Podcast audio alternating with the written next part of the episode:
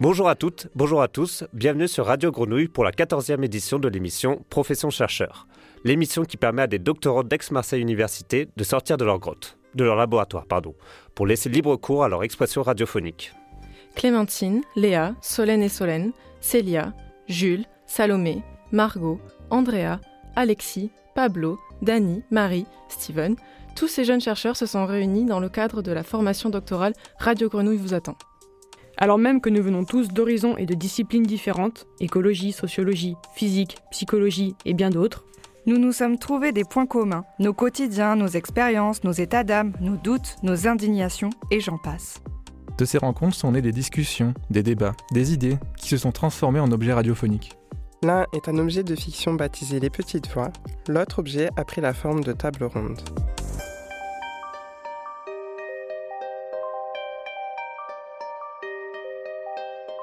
Maintenant, une table ronde. Des doctorantes et doctorants se réunissent, partagent et discutent de leur quotidien, de ce qui les motive et des moments forts de leur recherche. Nous vous souhaitons une bonne écoute.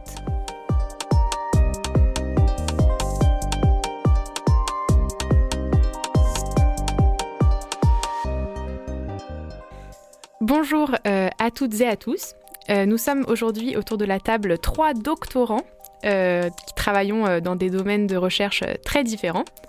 et l'objectif de cette table ronde, c'est de vous présenter nos sujets de recherche d'une façon un petit peu originale, tout en vous présentant la diversité de nos quotidiens en tant que doctorants. du coup, pour ce faire, on va vous raconter ce qu'on a fait hier. un petit tour de table des prénoms avant de commencer. je suis moi-même Solène et je suis avec Dany et Marie. Donc, euh, Dany, dis-nous, qu'est-ce que tu as fait hier? Alors, moi, hier, j'ai préparé ce qu'on appelle un guide d'entretien exploratoire.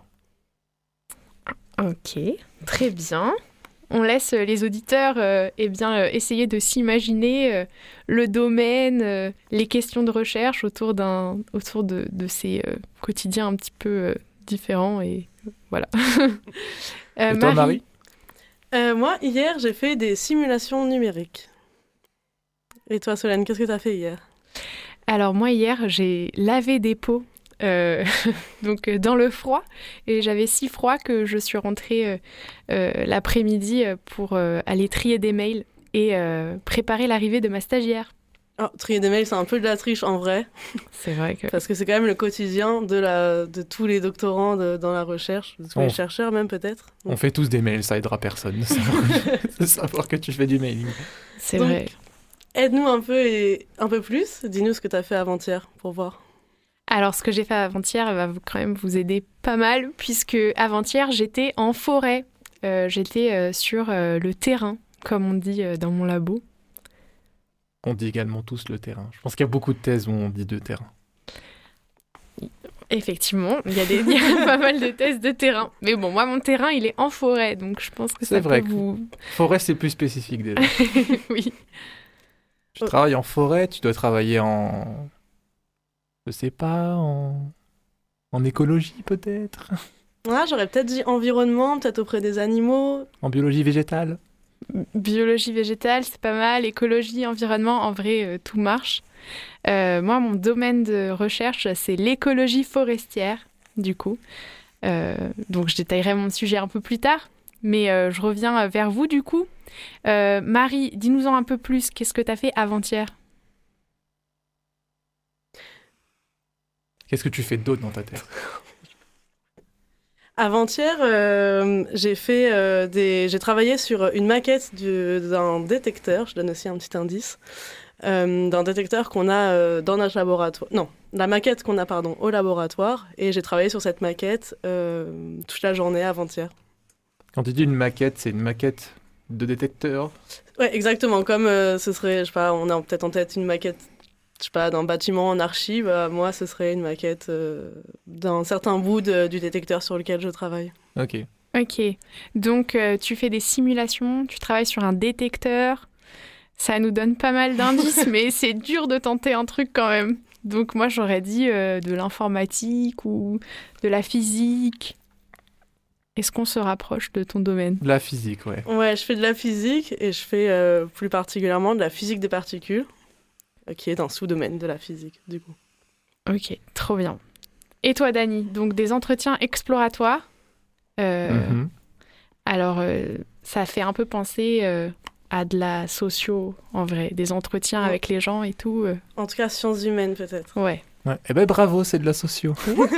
Après, les entretiens exploratoires, c'est pas spécifique à la sociologie. Enfin, ça peut toucher n'importe quelle discipline des sciences humaines et sociales, si tant est que, si tant est que on passe par l'enquête dans son, dans son travail, quoi. Voilà. Sinon, le, vous voyez ce que c'est euh, l'exploration, l'entretien exploratoire? Pas trop. Moi, j'avoue, j'en ai jamais entendu parler. Ok, alors là, comme j'ai dit, je travaille sur un guide d'entretien exploratoire. Donc, le guide d'entretien exploratoire, c'est tout bêtement, euh, comment dire, préparer les questions qu'on va poser à la personne avec laquelle on va faire l'entretien. L'entretien en question est un entretien exploratoire. Et donc, le but de l'exploration, c'est euh, d'en d'en apprendre un peu plus sur son terrain avant l'enquête en elle-même. Pour essayer de comprendre comment ça fonctionne, qu'est-ce qui s'y passe, euh, pour ne pas faire de faux départ en fait pour son enquête. Quoi. Voilà avoir quand même une connaissance de l'endroit où on va aller entre guillemets avant de d'avoir la prétention entre guillemets de de euh, comment dire pas faire d'erreur en fait tout simplement pour euh, faire le moins d'erreurs possible pendant son enquête et prévoir bien les questions parce que des fois pendant l'enquête exploratoire on se rend compte de d'éléments de choses qu'on- dont on n'avait pas conscience avant et ça nous permet de faire une meilleure enquête derrière Très bien. Ok. Donc tu nous as mis l'eau à la bouche. euh, Dis-nous en plus sur ton sujet, maintenant qu'on sait que tu travailles en sociologie. Euh, alors moi, je travaille sur euh, la, mo- la mobilité sociale. Très... euh,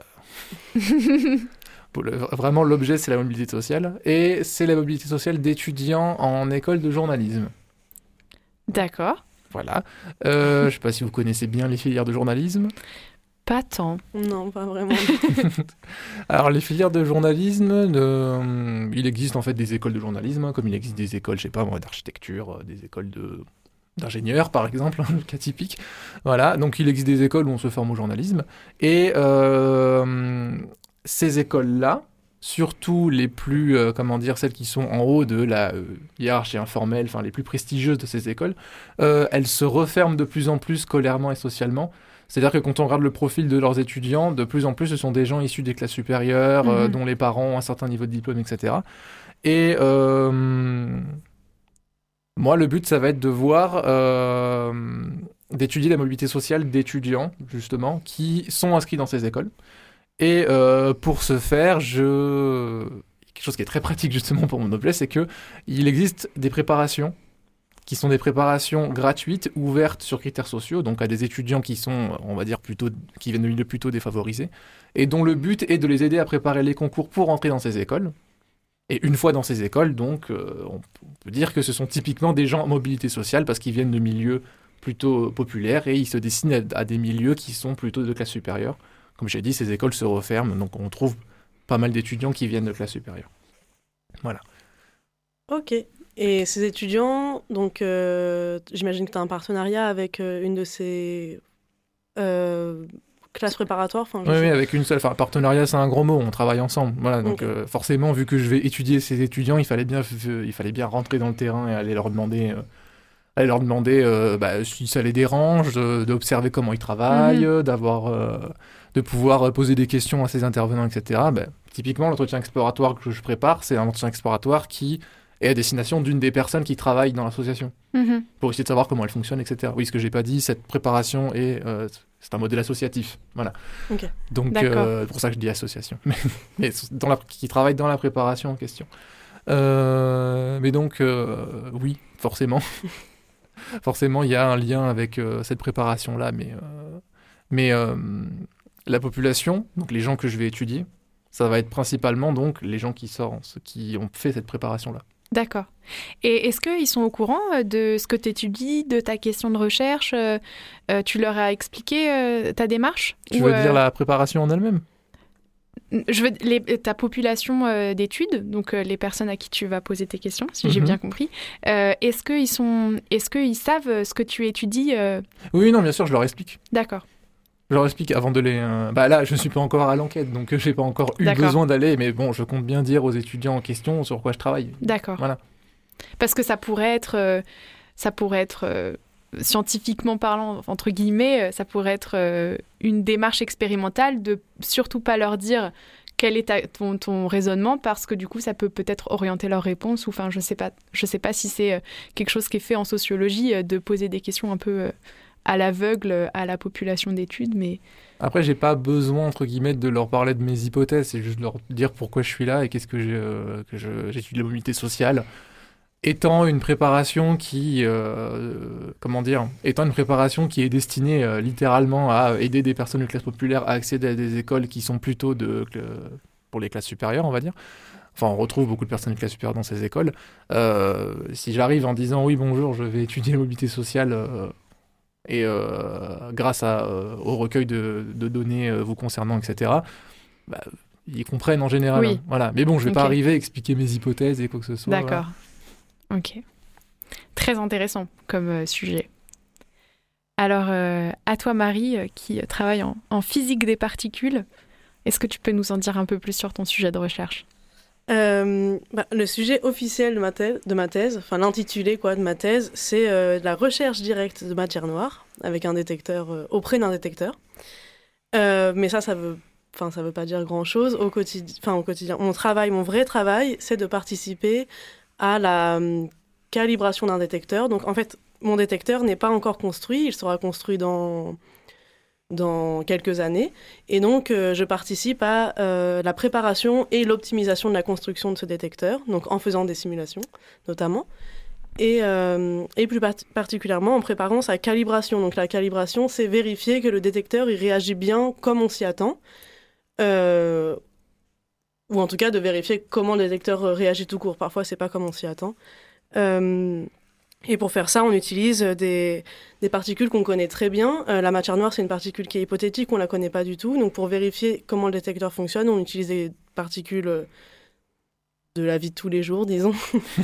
Euh, en tout cas pour un physicien des particules. Donc euh, c'est des photons et des neutrons. Donc c'est de la matière qui est très ordinaire et on connaît très bien les propriétés de ces particules. Et voilà, donc ça va nous permettre de calibrer ce détecteur. Et ce détecteur, donc euh, comme je l'ai dit, il va servir à euh, chercher, enfin ah ouais, à chercher de la, de la matière noire dans le futur quand il sera construit.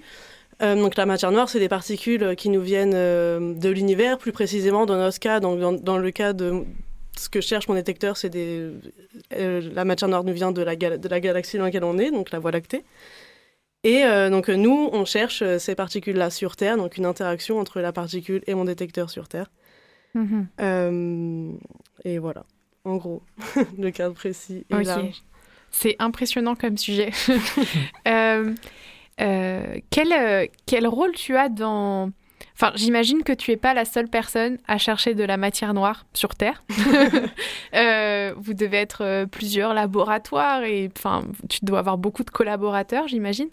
Du coup, comment est-ce que ta recherche s'articule dans ce monde de la, de la physique avec plein plein de gens qui travaillent là-dessus?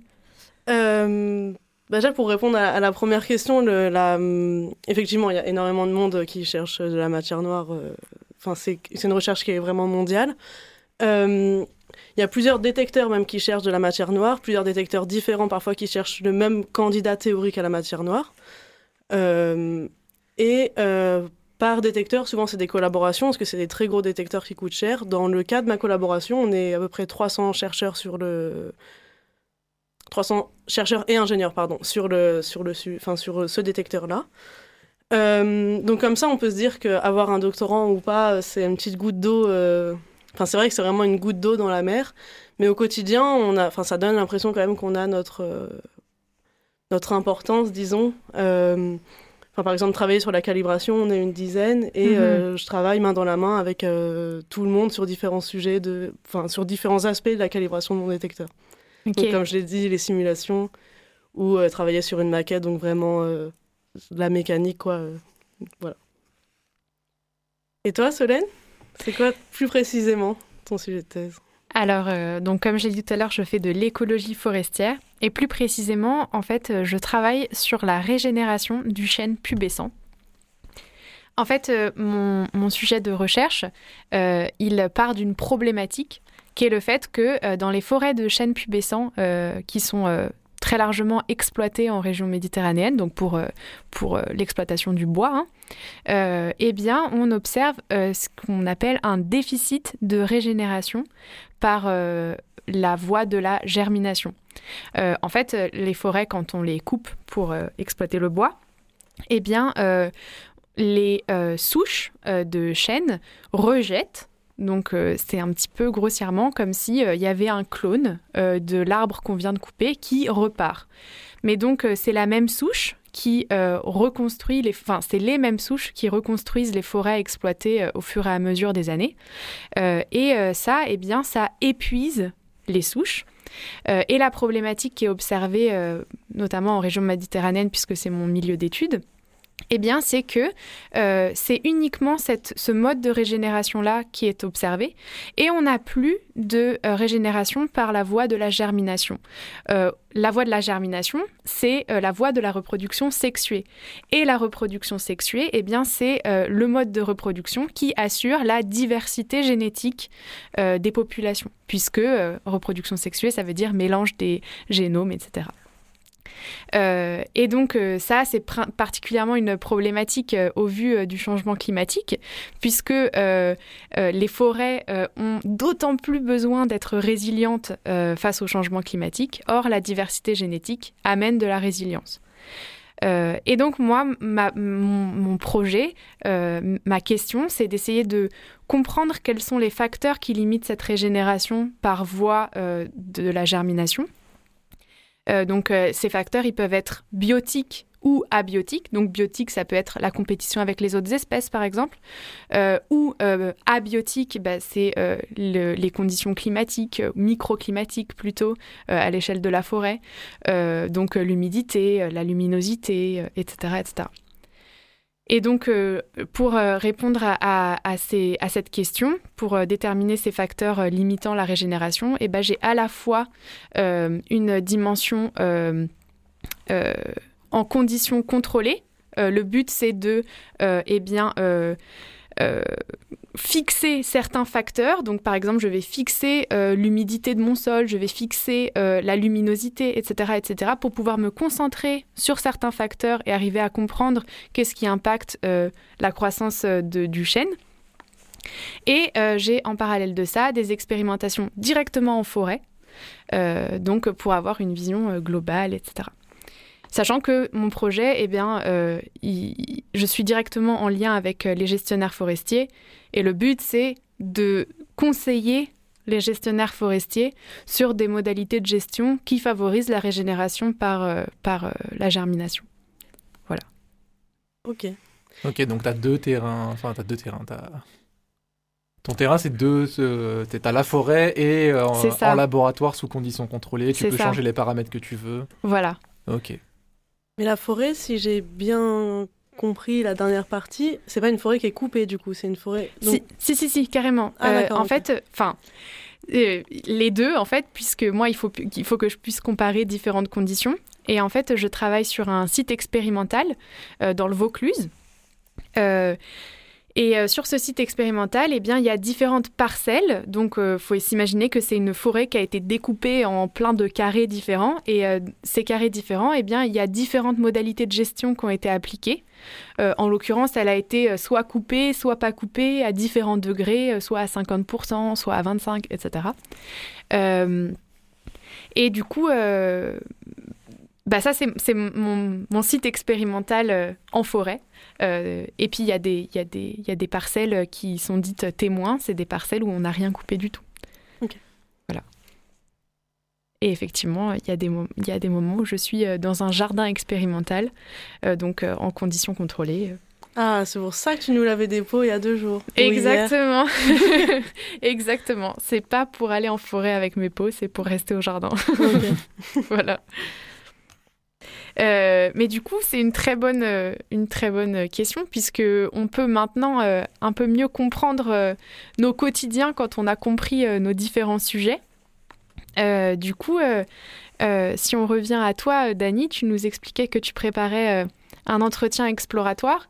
quelle place ça a dans, dans, tout ton projet de recherche, cet entretien exploratoire? Alors, comme je l'avais expliqué, l'exploration vient avant l'enquête. L'enquête en elle-même. Et, et ça permet de mieux préparer cette enquête. Voilà, pour être sûr qu'on ne va pas sur des fausses pistes, etc. Enfin, typiquement, je veux dire, moi, par exemple, je pose des questions euh, dans ces entretiens-là, exploratoires. Je pose des questions beaucoup sur euh, le fonctionnement de l'association, le rapport avec euh, les écoles du journalisme, je veux dire, comment le champ lui-même fonctionne, quoi, finalement. donc voilà, c'est à ça que ça sert, en fait, finalement. Mhm. Et ça reste vraiment sur le contexte. Ouais, en gros, finalement, c'est des, des, questions de contexte. Après, ça, c'est me concernant. Hein. Voilà, je n'ai pas, pas, la prétention de dire que c'est le cas de tous les entretiens exploratoires du monde. Euh, ne serait-ce que dans nos disciplines également, hein, parce que bon, la sociologie, c'est pas la seule discipline qui fait des entretiens exploratoires. Euh, mais juste, l'idée, c'est ça. C'est vraiment de mieux connaître son terrain dans le but de partir euh, sur de bonnes bases, quoi, finalement.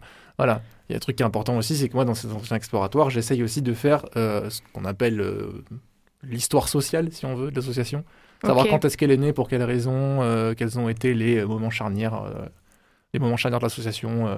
parce que bon, depuis le temps, elle a grandi justement par rapport au début, par rapport au début de quand est-ce qu'elle est, quand elle est née. Il y a, elle est née en 2007, moi, l'association que j'étudie. Ça fait quand même longtemps. Mhm. Et et voilà, donc c'est juste pour essayer d'en savoir plus. Et au niveau justement de la population que j'étudie, donc c'est les étudiants qui sont passés par cette préparation-là, après ils vont en école. Et moi, dans mon travail, je compte les suivre tout, tout du long. C'est-à-dire je compte les suivre à partir du moment où ils rentrent dans la préparation jusqu'à la sortie de l'école, globalement. C'est à peu près trois ans. Et euh, donc forcément, je vais être amené aussi à étudier les écoles. Moi, voilà. Et donc une partie de ma population sera les étudiants de ces écoles. D'accord. Il y aura les étudiants qui sont issus de cette préparation et qui vont dans les écoles, et les étudiants qui tout court justement sont arrivés dans les écoles, quel que soit leur milieu d'origine, etc. Voilà. Et euh, ça, je l'avais pas dit justement, mais le but, le but de mon approche, ça va être d'utiliser ce qu'on appelle, euh, comment dire, ce qu'on appelle l'analyse des réseaux sociaux. D'accord. Je sais pas si vous voyez.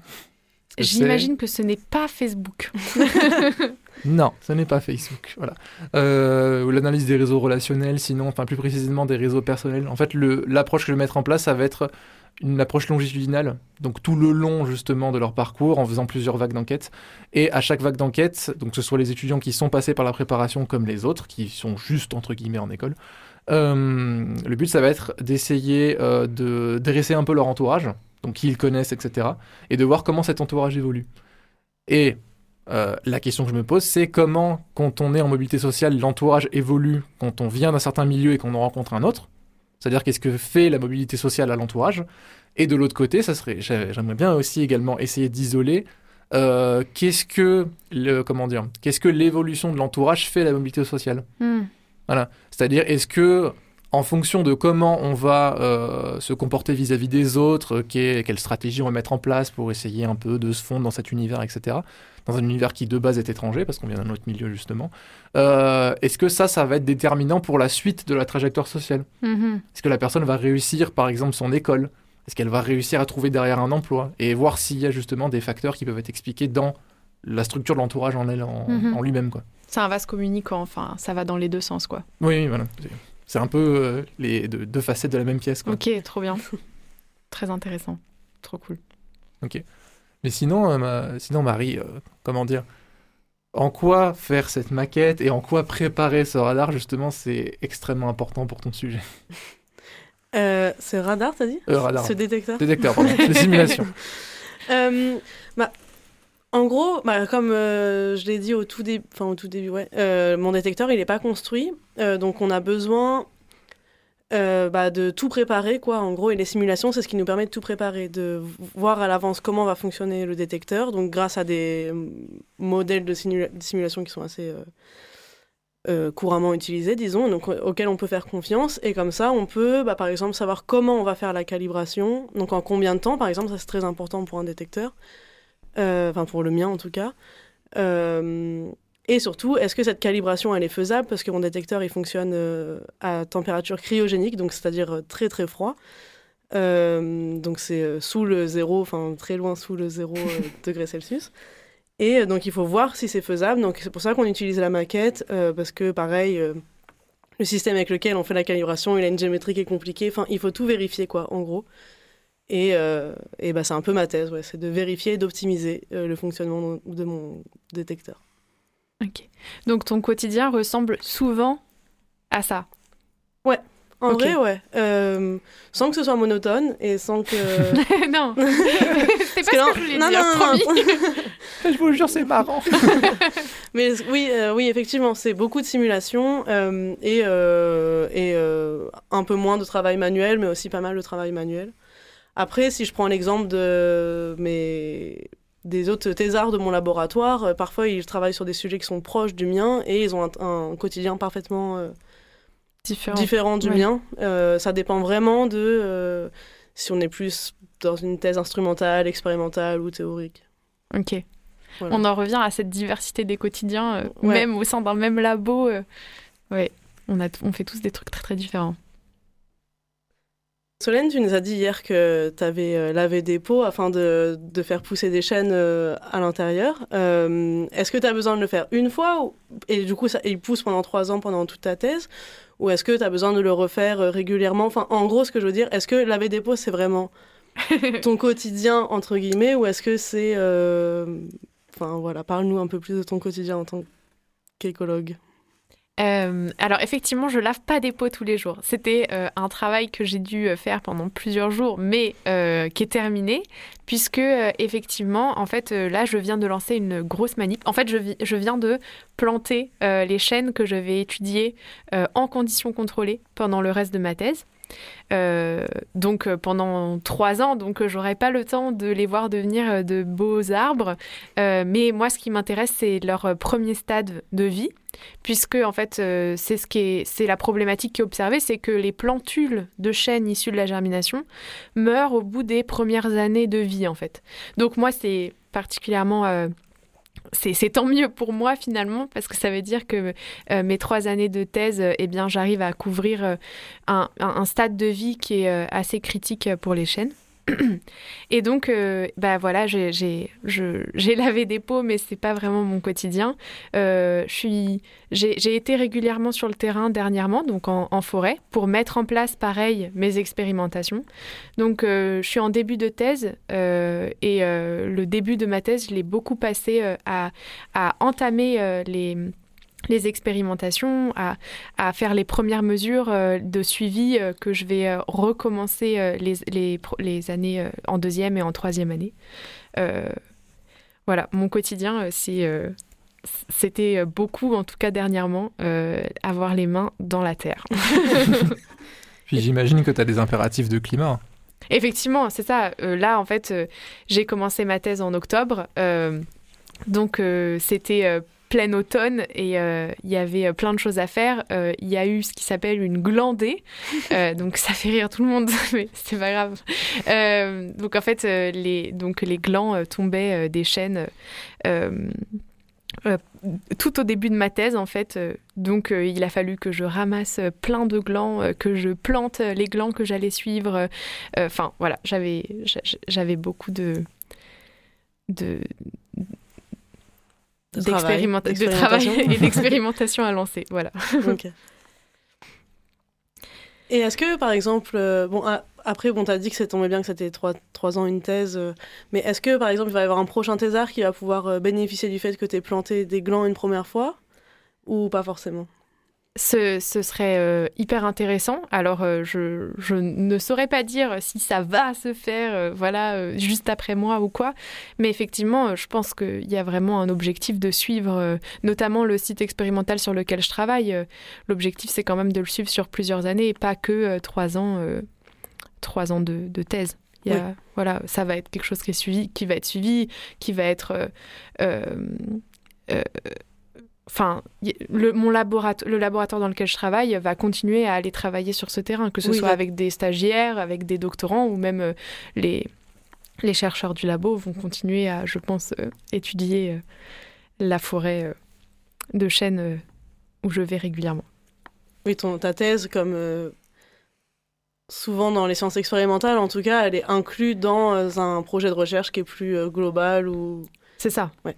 Surtout quand on travaille sur, sur du vivant, avec des trucs qui poussent quand même lentement. on est obligé de, de, de, travailler sur plusieurs années et donc de se relayer en fait. Mais je pense que c'est un peu pareil avec un détecteur. Je suis pas sûre que c'est fini dans trois ans. non, non, mon détecteur, je le verrai pas. c'est ça. donc, ouais. C'est ça. Ok. Eh bien, c'était fort intéressant comme discussion. en fait, euh, un doctorat, euh, c'est très très large. Euh, on, a tous un quotidien particulièrement différent, que ce soit parce qu'on est dans des disciplines différentes ou... Oui, mais aussi parce que on est... On a des périodes différentes de notre thèse aussi, je pense. Effectivement. tu as dit tout à l'heure que tu étais en début de thèse. Moi, je, suis, je viens de fêter la moitié de ma thèse. Félicitations. Et, euh, et bah oui, voilà, moi mon quotidien il y a six mois, c'était pas du tout le même qu'il y a un an, et, euh, et dans six mois, et euh, ce sera, c'est pas du tout le même quotidien que ce que j'aurai dans six mois quand la l'écriture de la thèse va commencer. Donc oui, c'est aussi va varier en fonction du, de la période dans laquelle on est dans notre thèse. Oui, c'est sûr que quand tu vois quelqu'un arriver qui te dit je suis en doctorat, t'as aucune idée de ce qu'il peut faire de sa journée. C'est ça, exactement. S'il est en début de thèse, il y a moyen qu'il soit dans la biblio. Ah oui, parce que c'est vrai que c'est quelque chose dont on n'a pas parlé, mais euh, faire de la biblio, donc en gros lire euh, les articles scientifiques euh, de, des, de nos confrères et consoeurs. tout ce qui a été fait avant nous sur lequel on peut s'appuyer. C'est ça. ça c'est une grosse partie de notre travail. Oui. Sinon, on sait qu'il fait des mails. On fait, il fait des mails, c'est sûr. Après, je pense que c'est assez général. Mais bon.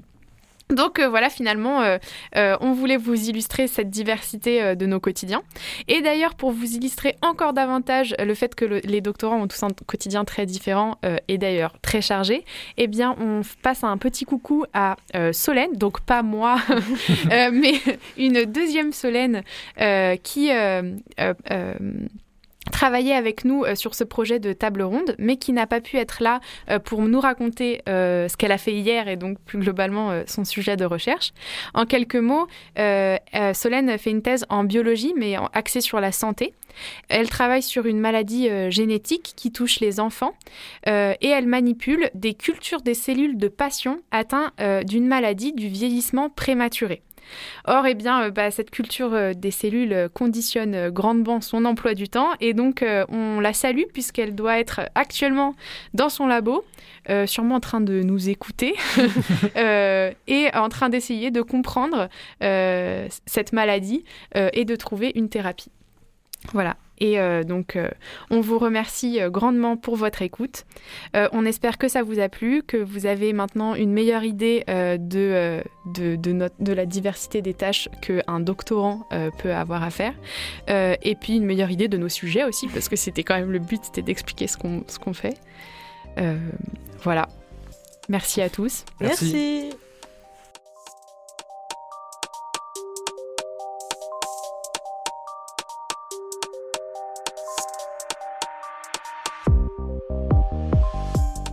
L'émission Profession chercheur édition numéro 14 touche à sa fin et nous vous remercions pour votre écoute. Nous avons pu enregistrer cette émission grâce à la formation aux enjeux éthiques et à la communication de la recherche, intitulée Radio Grenouille vous attend. Proposée par le Collège doctoral, elle s'est déroulée pendant 5 jours, de janvier à mars 2023. Cette émission vous est présentée par Radio Grenouille et les doctorants de la formation. Merci à Philippe Hert du centre Norbert Elias d'Aix-Marseille Université et à Jérôme Matteo de Radio Grenouille du studio Euphonia et d'Aix-Marseille Université. Merci à Alex et à Gilali, à toute l'équipe de Radio Grenouille et du studio Euphonia. C'était Clémentine, Léa, Solène et Solène, Célia, Jules, Salomé, Margot, Andrea, Alexis, Pablo, Dany, Marie et Steven.